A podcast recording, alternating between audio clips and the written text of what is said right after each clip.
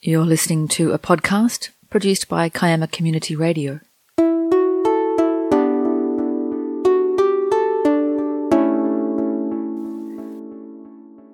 Taste, taste, taste the tingling tartness of Sprite, Sprite. Sprinkling, sparkling Sprite. Taste Sprite, the soft drink that's now. We interrupt our regular programming for this breaking news story. We take you now to Kiama, New South Wales, where our field reporter, Bolly Wood, is speaking with a local resident. Bolly? Yes, I'm standing here with Professor Moore and his family at their home in Kiama Heights.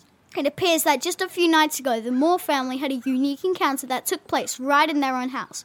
Professor, can you tell us what you witnessed? Of course. Well, 'twas the night before Christmas, when all through the house not a creature was stirring. Not even a mouse. That's right, not even a mouse. The stockings were hung by the chimney with care. In hopes that St. Nicholas soon will be here. Apologies. These are two of my children, Sam and Margaret. It's very nice to meet you. And I'm Noodles. And I'm Toodles. We're twins! Well, it's nice to meet you two. Two. And you must be Mrs. Moore? Correct.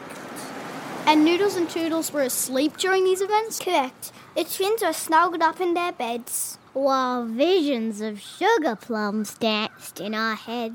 Sugar plums? Yes, I've been baking. The kids have had too much sugar. I love sugar plums. Anyway, Mama in her pajamas and I in my cap had just settled down for a long winter's nap. What happened then? Then, out on the lawn, there arose such a clatter.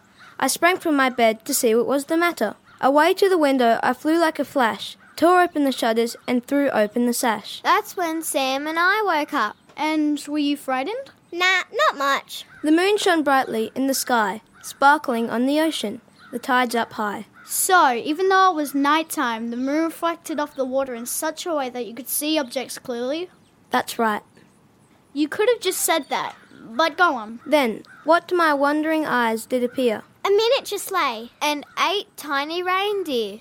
Tiny reindeer? Yeah, not huge, more like the size of a fully grown Labrador? That is small, and were they pulling a sleigh? Yep, with a little old driver, so lively and quick. We knew in a moment that he must be Saint Nick. More rapid than eagles his reindeer they came. And he whistled and shouted and called them by name. Now Dasher, now Dancer, now Prancer and Vixen. On Comet, on Cupid, on Donna. And Blitzen! To the top of the porch, to the top of the wall. Now dash away, dash away, dash away all!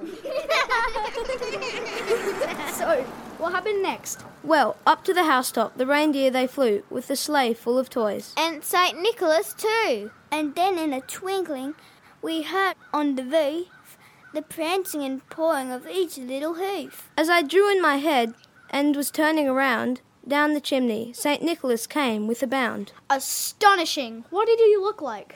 Well, he was just all in fur, from his head to his foot, and his clothes all tarnished with ashes and soot. A bundle of toys he had flung on his back. And he looked like a thief just opening his pack.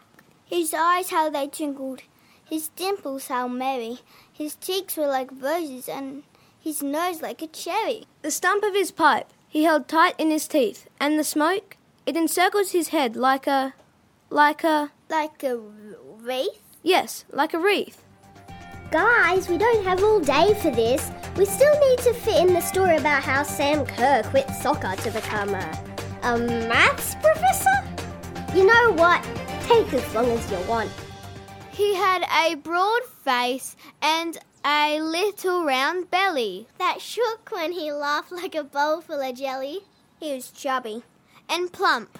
A right jolly old elf, and we laughed when we saw him, in spite of ourselves. A wink of his eye. And the twist of his head soon gave us to know we had nothing to dread. That's a relief. He spoke not a word, but went straight to his work. He filled all the stockings, Then turned with a jerk and laying his finger aside of his nose, and giving a nod. up the chimney he rose. Wait, he left the same way he came? Yes. Then he sprang to his sleigh and gave his team a whistle, and away they all flew like the down of a thistle. But we heard him exclaim as he drove out of sight. Happy Christmas to all and to all a good night. Fascinating. Well, there you have it a remarkable story of a remarkable visit from a remarkable character. This has been Bollywood reporting from Kiama Heights. Back to the studio. Thank you, Bolly. And now we return to our regular scheduled program.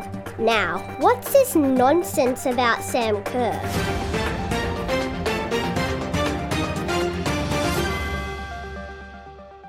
This podcast was produced by Kiama Community Radio.